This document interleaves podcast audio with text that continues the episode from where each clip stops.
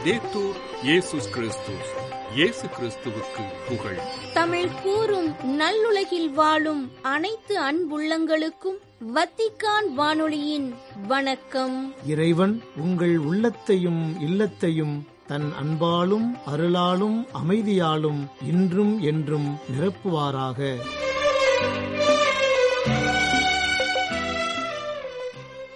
அன்பு நேயர்களே வத்திக்கான் வானொலி இன்று உங்களுக்கு வழங்க இருப்பவை தடம் தந்த தகைமை திருத்தந்தையின் புதன் மறைக்கல்வி உரை மற்றும் செய்திகள்.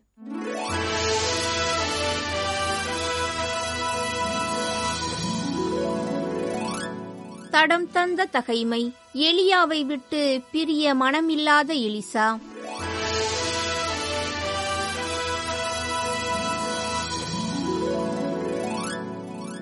எளியா வாயிலாக அறிவிக்கப்பட்ட ஆண்டவரது வாக்கிற்கேற்ப அகசியா இறந்தான். அவனுக்கு புதல்வர் இல்லாமையால் அவனுக்கு பின் யோராம் அரசனானான். ஆண்டவர் எலியாவை சுழற்காற்றில் விண்ணுக்கு எடுத்துக்கொள்ள இருந்தபொழுது எலியாவும் எலிசாவும் கில்காலிலிருந்து புறப்பட்டுச் சென்றனர். எலியா எலிசாவை நோக்கி ஆண்டவர் என்னை பெத்தேலுக்கு அனுப்பியுள்ளார். எனவே நீ இங்கேயே தங்கியிரு என்றார். எலிசா அவரை நோக்கி வாழும் ஆண்டவர் மேல் ஆணை உம் உயிர் மேலும் ஆணை. நான் உம்மை விட்டு பிரிய மாட்டேன் என்றார். ஆகவே அவர்கள் பெத்தேலுக்கு போனார்கள். அப்பொழுது பெத்தேலில் இருந்த இறைவாக்கினர் குழுவினர் எலிசாவிடம் வந்து ஆண்டவர் இன்று உம் தலைவரை உம்மிடமிருந்து எடுத்துக்கொள்ளப் போகிறார் என்பது உமக்கு தெரியுமா? என்று கேட்டனர். அதற்கு அவர் ஆம் எனக்கு தெரியும். அதை பற்றி பேச வேண்டாம் என்று கூறினார். எலியா அவரை நோக்கி எலிசா ஆண்டவர் என்னை எரிக்கோ நகருக்கு அனுப்பியுள்ளார். எனவே நீ இங்கேயே தங்கியிரு என்றார். அதற்கு அவர் வாழும் ஆண்டவர் மேல் ஆணை உம் உயிர் மேலும் ஆணை. நான் உம்மை விட்டு பிரிய மாட்டேன் என்றார். ஆகவே அவர்கள் எரிக்கோவுக்கு சென்றனர். அப்பொழுது எரிக்கோவில் இருந்த இறைவாக்கினர் குழுவினர் எலிசாவை அணுகி ஆண்டவர் இன்று உம் தலைவரை உம்மிடமிருந்து எடுத்துக்கொள்ளப் போகிறார் என்பது உமக்கு தெரியுமா? என்று கேட்டனர். அதற்கு அவர் ஆம் எனக்கு தெரியும். அதை பற்றி பேச வேண்டாம் என்று கூறினார்.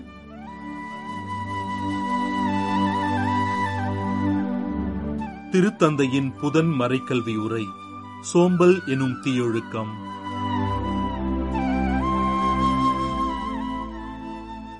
பிப்ரவரி பதினான்கு புதன்கிழமை தவக்காலத்தின் தொடக்கமான திருநீற்று புதனன்று வத்திக்கான் தூய ஆறாம் பவுல் அரங்கத்தில் கூடியிருந்த திருப்பயணிகளுக்கு சோம்பல் எனும் தீயொழுக்கம் குறித்த கருத்துக்களை எடுத்துரைத்தார் திருத்தந்தை பிரான்சிஸ். அருளின் காலமாமை தவக்காலத்தில் இறைவனின் அன்பையும் இயேசு நமக்காக பட்ட பாடுகளையும் சிறப்பாக நினைவு கூர்ந்து ஜெபம் தவம் தானம் எனும் மூன்று நிலைகளில் சிந்திக்க நாம் அழைக்கப்படுகின்றோம். பிப்ரவரி பதினான்கு புதன்கிழமையாகிய இன்று துவங்கியுள்ள இரண்டாயிரத்தி இருபத்தி நான்காம் ஆண்டு தவக்காலத்தின் முதல் நாளில் வத்திக்கான் தூய ஆறாம் பவுல் அரங்கத்தில் பல்வேறு நாடுகளை சார்ந்திருந்த திருப்பயணிகள் ஏராளமானோர் திருத்தந்தையின் புதன் மறைக்கல்வி உரைக்கு செவிசாய்க்க மிகுந்த ஆவலுடன் காத்திருந்தனர். அரங்கத்தில் கூடியிருந்த திருப்பயணிகள் அனைவரையும் கரம் அசைத்து மகிழ்வுடன் வரவேற்ற திருத்தந்தை பிரான்சிஸ் அவர்கள் புதன் மறைக்கல்வி உரை வழங்கும் இடத்தை வந்தடைந்ததும் சிலுவை அடையாளம் வரைந்து கூட்டத்தை இனிதே துவக்கி வைத்தார். La pace sia con voi. அதனைத் தொடர்ந்து மத்தேயு நற்செய்தியில் உள்ள கெட்செமினி தோட்டத்தில் இயேசு எனும் பகுதியின் கீழ் உள்ள இறை வார்த்தைகள் போர்த்துகீசியம் அரபு பிரெஞ்சு போலந்து ஆங்கிலம் ஜெர்மானியம் இத்தாலியம் இஸ்பானியம் ஆகிய மொழிகளில் வாசித்தளிக்கப்பட்டன A reading from the Gospel according to St. Matthew. Then Jesus went with them to a place called Gethsemane, and he said to his disciples, Sit here while I go over there and pray. இயேசு சீடர்களுடன் கெச்சமணி என்னும் இடத்திற்கு வந்தார். அவர் நான் அங்கே போய் இறைவனிடம் வேண்டும் வரை இங்கே அமர்ந்திருங்கள் என்று அவர்களிடம் கூறினார். பின்பு அவர் சீடர்களிடம் வந்து அவர்கள் உறங்கிக் கொண்டிருப்பதைக் கண்டு பேதுருவிடம் ஒரு மணி நேரம் கூட என்னோடு விழித்திருக்க உங்களுக்கு வலுவில்லையா? உங்கள் மனம் ஆர்வமுடையதுதான். ஆனால் உடல் வலுவற்றது. எனவே சோதனைக்குட்படாதிருக்க விழித்திருந்து இறைவனிடம் வேண்டுங்கள் என்றார். Stay awake and pray that you may not come into the time of trial.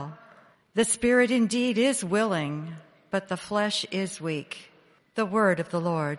நற்செய்தி வாசகமானது வாசித்தளிக்கப்பட்டதைத் தொடர்ந்து திருத்தந்தை பிரான்சிஸ் அவர்கள் நல்லொழுக்கம் மற்றும் தீயொழுக்கம் எனும் தலைப்பின் கீழ் வழங்கி வரும் தொடர் பொது மறைக்கல்வி உரையின் எட்டாம் பகுதியாக சோம்பல் எனும் தீயொழுக்கம் குறித்த கருத்துக்களை திருப்பயணிகளுக்கு வழங்க ஆரம்பித்தார் திருத்தந்தையின் மறைக்கல்வி உரை கருத்துக்களுக்கு இப்போது நாம் செவி சாய்ப்போம் Tra tutti i vizi capitali ce n'è uno che spesso passa sotto silenzio. அன்பான சகோதர சகோதரிகளே காலை வணக்கம். எல்லா கொடிய தீய ஒழுக்கங்களுக்கு இடையில் பெரும்பாலும் கவனிக்கப்படாமல் இருக்கும் ஒன்று சோம்பல். மிக அமைதியாக நமக்குள் நடைபெறும் இத்தீய ஒழுக்கமானது சோம்பேறித்தனம் மற்றும் மந்தமான மனநிலையால் உருவாகின்றது. உண்மையில் சோம்பல் உருவாகும் காரணத்தை விட அது உருவாக்கும் விளைவுகள்தான் அதிகம். ஒருவன் எந்த வேலையும் செய்யாமல் அலட்சியமாக வெறுமனே உட்கார்ந்து இருக்கின்ற போது அவனை சோம்பேறி என்று நாம் கூறுகின்றோம். சோம்பேறித்தனத்தின் வேறாக அடித்தளமாக பராமரிப்பு குறைபாடு இருக்கின்றது என்று பாலைவன தந்தையர்கள் கூறுகின்றனர். சோம்பல் மிகவும் ஆபத்தான சூழலுக்கு நம்மை உட்படுத்துகின்றது. இதனால் பாதிக்கப்படுபவர்கள் இறப்பை விரும்பும் எண்ணத்தால் தூண்டப்பட்டவர்கள் போலாகின்றனர். எல்லாவற்றிலும் ஒரு வெறுப்பையும் கடவுளோடு கொண்டுள்ள உறவில் ஆர்வமின்மையையும் கொண்டவர்களாக மாறுகின்றனர். தங்களது கடந்த காலத்தில் இதயத்திற்கு இதமளித்த நற்செயல்கள் மற்றும் தூய செயல்கள் அனைத்தும் இப்போது பலனற்றவையாக அவர்களுக்கு தோற்றமளிக்கின்றன. கடந்து போகும் இத்தகைய காலத்திற்காக மனிதனும் அவனுக்கு பின் இருக்கும் சீர்படுத்த முடியாத சரி செய்ய முடியாத இளமை பருவமும் வருந்துகின்றது. Il rapporto con Dio gli diventa noioso e anche gli atti, atti più santi, quelli che in passato gli avevano scalato il cuore, gli appaiono ora del tutto inutili. நண்பகல் அழகு என்று அழைக்கப்படும் சோம்பல் ஒரு நாளின் நண்பகல் வேலையில் உருவாகின்றது. சோம்பல் அதன் உச்சியில் இருக்கும்போது நம்முன் இருக்கும் நேரங்கள் மிகவும் சலிப்பானதாகவும் வாழ்வதற்கு உகந்ததல்லாதவைகள் போன்றும் காட்சியளிக்கின்றன. எவாகிரியோ என்னும் துறவி சோம்பல் குறித்து இவ்வாறு கூறுகின்றார். சோம்பல் கொண்டவரின் கண்கள் எப்போதும் சன்னலை பார்த்தபடியே இருக்கும். அவரது மனம் கற்பனையில் பலரை சந்தித்துக் கொண்டிருக்கும் படிக்கும்போது தலை கவிழ்ந்து அடிக்கடி கொட்டாவி விட்டுக் கொண்டிருப்பார். சோம்பலினால் வரும் தூக்கத்தை தவிர்க்க அடிக்கடி கண்களை கசகுகின்றார் கைகளை தேய்க்கின்றார் புத்தகத்திலிருந்து தன் பார்வையை விலக்கி சுவரை பார்க்கின்றார். மறுபடியும் புத்தகத்தை பார்க்கும் நபர் கொஞ்ச நேரம் வாசித்துவிட்டு இறுதியில் தலையை தாழ்த்தி அப்புத்தகத்தின் அடியிலேயே சிறிது உறங்கி விடுகின்றார் பசி மற்றும் அவரது அடிப்படை தேவைகளுக்காக மீண்டும் அவராக எழும் வரையில் அப்படியே உறங்குகின்றார். இத்தகைய சோம்பல் கொண்ட மனிதரால் கடவுளின் பணியினை உடனடியாக நிறைவேற்றுவது இயலாததாகின்றது என்று நிறைவு செய்கின்றார் துறவி எவாக்ரியோ தற்கால வாசகர்கள் இந்த விளக்கங்கள் உளவியல் மற்றும் தத்துவ கண்ணோட்டத்தில் மனச்சோர்வின் தீமையை மிகவும் நினைவூட்டுவதாக காண்கிறார்கள். உண்மையில் சோம்பேறித்தனத்தால் பிடிக்கப்பட்டவர்களுக்கு வாழ்க்கை என்பது அர்த்தமற்றதாகிறது. அவர்கள் வாழ்வின் அர்த்தத்தை இழக்கிறார்கள். அவர்களது ஜெபம் கூட சலிப்பானதாகவும் எதிர்கொள்ளும் ஒவ்வொரு நிகழ்வும் அர்த்தமற்றதாகவும் மாறிவிடுகின்றது. இளமையில் ஊட்டத்தை தந்த விருப்பங்கள் நியாயமற்றவைகள் போன்றும் கண்ட கனவுகள் மகிழ்ச்சியை தராதவைகளாகவும் மாறிவிடுகின்றன. இதனால் கவனச்சிதறலுக்கும் எதையும் சிந்திக்காமல் இருப்பதற்கும் அதிலிருந்து வெளியேறுவது ஒன்றை மட்டுமே வழியாக கொண்டவர்களாகவும் மாறுகின்றார்கள். மேலும் முற்றிலும் வெறுமையான மனதை கொண்டவர்களாகவும் முன்கூட்டியே இறப்பை தேடுபவர்களாகவும் மாறுகின்றனர் I monaci dicono che per loro la cella è la miglior maestra di vita perché è il luogo che concretamente, quotidianamente ti parla della tua storia d'amore con il Signore. மிகவும் ஆபத்தான இந்த தீமையை எதிர்கொள்ளும் போது நாம் கடைபிடிக்க வேண்டிய பல்வேறு தீர்வுகளை ஆன்மீக தலைவர்கள் வழங்குகின்றனர் எது மிக முக்கியமானதோ அதை நம்பிக்கையின் பொறுமை என்று கூறுகின்றனர். சோம்பல் என்னும் தீயொழுக்கத்தின் அடியில் மனிதனின் விருப்பமானது வேறு இடத்தில் இருக்கும். அதிலிருந்து நாம் மீள கடவுளின் திருமுன் எனது இருப்பு நேரம் சூழல் எப்படி உள்ளது என்பதை பற்றி சிந்திக்கவும் வரவேற்கவும் நாம் தயாராக இருக்க வேண்டும். தாங்கள் வாழ்கின்ற சிறு அறை தங்களது வாழ்க்கையின் மிகச்சிறந்த ஆசிரியர் என்று துறவிகள் கூறுகின்றனர். ஏனெனில் நாம் தங்கியிருக்கும் இடம் இறைவனோடு மிக அன்போடு நமது வாழ்க்கையை பற்றி தினமும் பேசும் இடம் அழகையானது நமது இப்போதைய இருப்பு நேரம் பற்றி சிந்திக்கும் மகிழ்ச்சியை நன்றியுணர்வை அழிக்க நினைக்கின்றது. எல்லாமே வீண் அர்த்தமற்றது. எதையும் யாரையும் பாதுகாப்பது பராமரிப்பது தேவையற்றது என நம்மை நம்ப வைக்க அழகை முயற்சிக்கின்றது. நமது வாழ்வில் நாம் சோம்பலினால் பாதிக்கப்பட்ட நபர்களை சந்திக்கின்றோம். இவன் சோம்பேறித்தனம் கொண்டவன் எளிதில் தொற்றக்கூடிய சலிப்பு மனம் கொண்டவன் என்று பலரை நாம் அழைக்கின்றோம். சோம்பலினால் பாதிக்கப்பட்டு அலைந்து கொண்டிருக்கும் எத்தனையோ மனிதர்களை நாம் பார்க்கின்றோம். இவர்கள் தாங்கள் மேற்கொண்ட பாதையை அறிவற்ற தனமாக கைவிட்டிருக்கின்றார்கள். சோம்பல் என்பது உறுதியான போர். எனவே நாம் அதன் எல்லா நிலையிலும் வெற்றி பெற வேண்டும். புனிதர்களை கூட விட்டு வைக்காதது சோம்பல் என்பதை அவர்களின் வரலாற்று குறிப்பில் உள்ள சில பக்கங்கள் தெளிவுபடுத்துகின்றன. எல்லாமே இருளாகி போன நேரங்கள் சிக்கலான பயங்கரமான தருணங்கள் உண்மையான உறுதியான நம்பிக்கை கொண்ட இரவுகள் என்று அவர்கள் எடுத்துரைக்கும் பகுதிகள் இத்தகைய சோம்பலினால் தாக்கப்பட்ட இடங்களாகும். புனிதர்கள் எளிமையான நம்பிக்கை கொண்டு பொறுமையுடன் அத்தகைய இருளின் இரவில் நடக்க நமக்கு கற்றுத் தருகின்றனர். சோம்பலின் அடியில் ஒரு சிறிய அளவிலான அர்ப்பணிப்பையும் அடையக்கூடிய இலக்குகளை வைத்திருக்கவும் நமது சோதனைகளை முறியடிக்க விடாமுயற்சியுடன் நம்மை எப்போதும் கைவிடாத இயேசுவின் மீது நாம் சாய்ந்து கொள்ளவும் புனிதர்கள் பரிந்துரைக்கின்றனர். சோம்பலின் முயற்சியால் துன்புறும் நமது நம்பிக்கையானது அதன் மதிப்பை ஒருபோதும் இழக்காது. உண்மையான மனித நம்பிக்கையானது ஒளி இழக்கச் செய்யும் எல்லா இருளான சூழல் இருந்த போதிலும் தாழ்ச்சியுடன் தன் நம்பிக்கையில் இருக்கின்றது. இத்தகைய நம்பிக்கையானது நமது இதயத்தில் நிலைத்து நிற்கின்றது. சாம்பலுக்குள் மறைந்திருக்கும் தீ கனல்கள் போல எப்போதும் நிலைத்திருக்கும். சோம்பலினும் தீயொழுக்கத்தில் நாம் விழ நேரும் போது அல்லது அதற்கான சூழல் ஏற்படும் போது நமக்குள் நாமே பார்த்து நம்பிக்கையின் தீக்கனல்களை பாதுகாத்து முன்னேறிச் செல்வோம் E se qualcuno di noi cade in questo vizio o in una tentazione di acidia, cerca di guardare dentro e custodire la- le braccia della fede e così andiamo avanti. Che il Signore vi benedica. இவ்வாறு தனது மறைக்கல்வி உரையினை நிறைவு செய்த திருத்தந்தை Francis அவர்கள் கூடியிருந்த அனைத்து திருப்பயணிகளையும் வாழ்த்தினார் இத்தாலிய மொழி பேசும் திருப்பயணிகளை அன்புடன் வரவேற்ற திருத்தந்தை அவர்கள் பெஸ்காராவில் உள்ள மர்கோனி கல்லூரி மாணவர்கள் சுத்ரியில் உள்ள ஆல்தோ மோரா நிறுவனத்தார் கொர்பெத்தாவில் உள்ள ஜான்னா பெரேத்தா மோல்லா பள்ளி மாணவர்கள் ஆகியோருக்கு தன் வாழ்த்துக்களை தெரிவித்தார். மேலும் மிலானில் உள்ள தேசிய புற்றுநோய் நிறுவனத்தின் குழந்தைகள் அவர்களின் பெற்றோர் மற்றும் நலவாழ்வு பணியாளர்களையும் வாழ்த்தினார். திரு அவையின் மறைசாட்சிகள் பலரின் வாழ்க்கை வரலாற்றை நாம் அனைவரும் படித்திருப்போம். வத்திக்கான் இப்போது இருக்கும் இடத்தில் பல மறைசாட்சிகளின் கல்லறை உள்ளது. உலகில் இதுபோன்று பல மறைசாட்சிகள் இருக்கின்றனர். தொடக்க காலத்தில் இருந்ததை விட அதிகமானோர் இருக்கலாம். கிறிஸ்துவ நம்பிக்கைக்காக துன்புறுத்தப்பட்டவர்கள் பலர் இருக்கின்றனர். இன்று வாழும் மறைசாட்சியாக நம் நடுவில் இருக்கும் கர்தினால் சிமோனி அவர்களை வாழ்த்த நினைக்கின்றேன். அருள் பணியாளராக ஆயராக இருபத்தெட்டு ஆண்டுகள் அல்பேனிய கம்யூனிஸ்ட் சிறையில் கொடுமையான துன்புறுத்தல்களினால் வாழ்ந்தவர். தொடர்ந்து தனது சான்றுள்ள வாழ்வை வழங்கி வருகின்றார். அவரைப் போலவே பலர் இருக்கின்றனர். தொன்னூற்று ஐந்து வயதான ஆயர் சிமோனி அவர்கள் இன்னும் திரு அவைக்காக மனம் தளராமல் பணியாற்றி வருகின்றார். சகோதரர் அவர்களின் சான்றுள்ள வாழ்விற்காக எனது நன்றி. Ha vissuto 28 anni in carcere, il carcere comunista dell'Albania, che era la persecuzione forse più crudeli, più crudeli, e continua a dare testimonianza. இளைஞர்கள் முதியவர்கள் நோயாளிகள் மற்றும் புதுமண தம்பதிகளை நினைவு கூர்ந்து வாழ்த்திய திருத்தந்தை அவர்கள் இன்று தொடங்கியிருக்கும் தவக்காலம் குறித்தும் எடுத்துரைத்தார். கடவுளுடைய வார்த்தையை கேட்பதற்கும் மிகவும் தேவையிலிருக்கும் நம் சகோதர சகோதரிகளை பராமரிப்பதற்கும் மனமாற்றம் மற்றும் உள்ளத்தை புதுப்பிப்பதற்கும் தவக்காலத்தின் இந்நேரத்தை ஒரு வாய்ப்பாக பயன்படுத்த நம்மை தயார் செய்வோம் என்றும் கூறினார் திருத்தந்தை. La martoriata Ucraina e la Palestina e Israele. Ukraine பாலஸ்தீனம் மற்றும் இஸ்ரேல் போன்ற இடங்களில் மக்கள் படும் பல துன்பங்களை நாம் ஒருபோதும் மறந்துவிடக்கூடாது என்றும் போரினால் பாதிக்கப்பட்ட இந்த சகோதர சகோதரிகளுக்காக ஜெபிப்போம் கடவுளுடைய வார்த்தையை கேட்பதிலும் தேவையிலுள்ள சகோதர சகோதரிகளை கவனித்துக் கொள்வதிலும் நமது ஜபங்களை தீவிரப்படுத்துவதிலும் குறிப்பாக உலகில் அமைதியின் பரிசை கேட்பதிலும் மனமாற்ற செயல்முறைகளிலும் முன்னேறுவோம் என்று கூறினார் இவ்வாறு தனது விண்ணப்பங்களை எடுத்துரைத்த திருத்தந்தை அவர்கள் கூடியிருந்த திருப்பயணிகளுக்கு தன் அப்போஸ்தலிக்க ஆசிரை வழங்கினார். Benedicat vos omnipotens Deus, Pater et Filius et Spiritus Sanctus.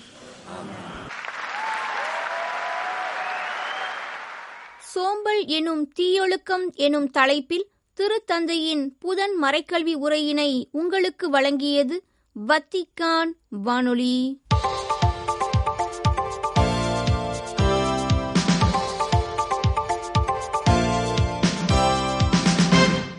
செய்திகள். சகோதரர் சகோதரிகளாகிய நம் அனைவரையும் இறைத்தந்தை தனது மகன்களாகவும் மகள்களாகவும் வரவேற்கும் விண்ணகத்தின் பார்வை இழக்காமல் இச்சமுதாயத்தில் நமது வாழ்வையும் இப்புவியில் நமது உயிர் வாழ்வையும் ஆதரிக்கும் உண்மையான உலகளாவிய உடன்பிறந்த உறவை உருவாக்க நாம் அழைக்கப்படுகிறோம் என்று கூறியுள்ளார் திருத்தந்தை பிரான்சிஸ். இந்த ஆண்டு உடன்பிறந்த உறவு மற்றும் சமூக நட்பு என்ற கருப்பொருளுடனும் நீங்கள் யாவரும் சகோதரர் சகோதரிகள் என்ற விருது வாக்குடனும் பிரேசிலில் நடைபெறும் உடன்பிறந்த உறவு குறித்த பொதுப்பரப்புரையின் அறுபதாவது ஆண்டு விழாவிற்கு அனுப்பியுள்ள செய்தியில் இவ்வாறு உரைத்துள்ளார் திருத்தந்தை. நோன்பு தவம் மற்றும் இறைவேண்டலுடன் நாம் தவக்கால பயணத்தை தொடங்கியுள்ள இவ்வேளையில் பிரேசில் ஆயர்களின் தேசிய மாநாட்டின் சகோதரர் சகோதரிகளுடன் இணைந்து இறைவனுக்கு நன்றி தெரிவிக்கும் இவ்விழாவில் நானும் கலந்து கொள்கிறேன் என்று கூறியுள்ள திருத்தந்தை நம்பிக்கை மற்றும் வாழ்க்கை ஆன்மீக மற்றும் சகோதர அர்ப்பணிப்பு கடவுளின் அன்பு மற்றும் அடுத்திருப்போரின் அன்பு யாவும் அனைவரையும் குறிப்பாக மிகவும் பலவீனமானவர்களையும் தேவையில் உள்ளோரையும் ஒருங்கிணைக்கிறது என்றும் குறிப்பிட்டுள்ளார். எதிர்பாராத விதமாக நாம் இன்னும் உலகில் சுய அடையாளத்தின் அறிகுறிகளை காண்கின்றோம் என்றும் எனவே ஒவ்வொரு உயிரினத்திற்கும் நமது அன்பை விரிவுபடுத்தவும் புவியியல் எல்லை கடந்து நாம் அனைவருக்கும் பணியாற்ற வேண்டியதின் அவசியத்தை உணரவும் உங்களுக்கு நான் நினைவூட்ட விரும்புகின்றேன் என்றும் அச்செய்தியில் உரைத்துள்ளார் திருத்தந்தை. ஹெய்ட்டியில் கொலைகள் மற்றும் கடத்தல்களின் பட்டியல் நீண்டு கொண்டே செல்வதால் அந்நாட்டு மக்களின் துன்பங்களுக்கு முடிவு கட்டுமாறு கடவுளின் பெயரால் அதிகாரிகளை கேட்டுக்கொள்வதாக கூறியுள்ளது அந்நாட்டின் ஆயர் பேரவை. ஹெய்ட்டியில் நிலவும் தற்போதைய சூழல் குறித்தும் கடத்தல்காரர்களால் தளத்திருவாவை அனுபவித்து வரும் துயர்கள் குறித்தும் வத்திக்கான் செய்திகளுக்கு வழங்கிய நேர்காணல் ஒன்றில் விரிவாக விளக்கியுள்ளார் அந்நாட்டு ஆயர் பேரவையின் துணைத் தலைவர் ஆயர் பியரே அந்திரே தூமஸ். நாட்டில் நடக்கும் கலவரங்களையும் கிளர்ச்சிகளையும் கண்டு தான் மிகவும் மனவேதனை அடைந்துள்ளதாகவும் இத்தகைய துயரங்களை இனிமேலும் மக்களால் தாங்க முடியாது என்றும் தனது கவலையை வெளிப்படுத்தியுள்ள ஆயர் தூமஸ் அவர்கள் இறப்பு மற்றும் வறுமையால் மக்கள் அதிகம் சோர்வடைந்துள்ளனர் என்றும் எடுத்துக்காட்டியுள்ளார். ஹெய்டியின் ஆயர் பேரவை தலத்திரு அவை மக்களின் அனைத்து துயரங்களிலும் இணைந்துள்ள அதே வேளையில் அமைதியான முறையில் தீர்வுகள் காணப்பட வேண்டும் என்பதையே விரும்புகிறது என்பதையும் வலியுறுத்தினார் ஆயர் தூமஸ். பிலிப்பீன்ஸின் புலாக்கன் மாநிலத்தில் பிப்ரவரி பதினான்கு இத்திருநீற்று புதன் வழிபாட்டின் போது கத்தோலிக்க ஆலயம் ஒன்றின் இரண்டாவது மாடியின் ஒரு பகுதி இடிந்து விழுந்ததில் ஒருவர் பலியானார் என்றும் ஐம்பத்தி மூன்று பேர் காயமடைந்தனர் என்றும் யூகான் செய்தி நிறுவனம் தெரிவித்துள்ளது. பிலிப்பீன்ஸின் தலைநகர் மணிலாவிலிருந்து வடகிழக்கே நாற்பத்தி ஏழு கிலோமீட்டர் தொலைவில் உள்ள சான் ஜோஸ் தெல் மோந்தே நகரில் உள்ள புனித பேதிரு கோவிலில் நிகழ்ந்து கொண்டிருந்த வழிபாட்டின் நடுவில் இந்த விபத்து நிகழ்ந்ததாக உள்ளூர் அதிகாரிகள் தெரிவித்ததாக செய்திக்குறிப்பில் கூறப்பட்டுள்ளது. இந்த விபத்தில் எண்பது வயது நிரம்பிய மூதாட்டி லுனேத்தா மொரேலஸ் மருத்துவமனையில் அனுமதிக்கப்பட்ட நிலையில் இறந்தார் என்றும் இன்னும் சிலர் மருத்துவமனையில் கண்காணிப்பில் உள்ளனர் என்றும் நகர மேயர் அர்த்தூர் ரோபெஸ் அவர்கள் கூறினார் என்றும் அச்செய்தி குறிப்பு தெரிவிக்கின்றது. இச்சம்பவம் குறித்து கருத்து தெரிவித்த மோலோஸ் மறைமாவட்ட ஆயர் டென்னிஸ் வில்லாரோஜோ அவர்கள் நகர அதிகாரிகள் தற்போது இந்த சம்பவம் குறித்து விசாரணை நடத்தி வருகின்றனர் என்றும் ஒவ்வொரு ஆண்டும் தவக்கால கொண்டாட்டங்களுக்கு ஏராளமான விசுவாசிகள் வருவதால் அனைத்து பங்கு தலங்களிலும் உள்ள பங்கு தந்தையர்கள் தங்களின் ஆளுகைக்கு உட்பட்ட கோவில்களை சரிபார்க்குமாறு அவர்களை அறிவுறுத்தி உள்ளதாகவும் யூகான் செய்தி நிறுவனத்திடம் தெரிவித்துள்ளார். ஐக்கிய அமெரிக்காவின் முக்கிய உளவு நிறுவனத்தின் தலைவர் வில்லியம்ஸ் பன்ஸ் அவரது எகிப்திய இணை அமைச்சர்கள் மற்றும் கத்தார் பிரதமருக்கு இடையே கெய்ரோவில் கலந்துரையாடல் நிகழவிருப்பதாக செய்திகள் தெரிவிக்கின்றன. காசாவில் போர் நிறுத்தம் ஏற்பட வேண்டும் என பன்னாட்டளவில் அழுத்தம் அதிகரித்து வரும் வேளை இந்த கூட்டம் நடைபெறுகிறது என்றும் பத்து லட்சத்திற்கும் அதிகமான மக்கள் தஞ்சமடைந்துள்ள ராஃபா நகரில் ஹமாஸுக்கு எதிராக தரைவழி தாக்குதலை நடத்த இஸ்ரேல் தயாராகி வருவதாகவும் அச்செய்தி குறிப்பில் கூறப்பட்டுள்ளது. முன்னதாக ராஃபா நகர் பாதுகாக்கப்பட வேண்டும் என்று அமெரிக்க அதிபர் ஜோ பிடன் அவர்களும் வலியுறுத்தியதுடன் அந்நகரில் புகலிடம் தேடுபவர்களை பாதுகாக்க இஸ்ரேல் நம்பகமான முயற்சிகளை மேற்கொள்ள வேண்டும் என்றும் கேட்டுக்கொண்டுள்ளார். இரண்டாயிரத்தி இருபத்தி மூன்றாம் ஆண்டு முதல் கிழக்கு மற்றும் தென்னாப்பிரிக்காவில் உள்ள பதிமூன்று நாடுகள் தங்களை தாக்கிய மிக மோசமான காலரா தொற்று நோய்களுடன் போராடி வருகின்றன என்றும் மிக அண்மையில் ஜிம்பாப்வே ஜாம்பியா மற்றும் கொமோரோஸ் இத்தொற்று நோயால் பாதிக்கப்பட்ட நாடுகளாகும் என்று கூறியுள்ளது ஆப்பிரிக்காவிற்கான யுனிசெப் நிறுவனம். மேலும் சில நாடுகளில் இந்நோயால் பாதிக்கப்பட்டவர்களில் ஐம்பத்தி இரண்டு விழுக்காடு பதினஞ்சு வயதுக்கு உட்பட்ட குழந்தைகள் என்றும் ஐந்து வயதுக்குட்பட்ட குழந்தைகள் ஏறத்தாழ நாற்பது விழுக்காடு இறப்புகளுக்கும் முப்பது விழுக்காடு நோய் பதிவுகளுக்கும் காரணமாக உள்ளனர் என்றும் எடுத்துக்காட்டியுள்ளது. குழந்தைகளின் கற்றல் தடையின்றி இருக்க வேண்டும் மற்றும் பள்ளிகளில் பாதுகாப்பு நடவடிக்கைகளை செயல்படுத்த வேண்டும் என்று தொடர்ந்து வலியுறுத்தி வருகிறது யுனிசெப் நிறுவனம். நேயர்களே இத்துடன் வத்திக்கான் வானொலியின் தமிழ் சேவை நிறைவு பெறுகின்றது. உங்கள் செவிமடுத்தலுக்கு நன்றி வணக்கம்.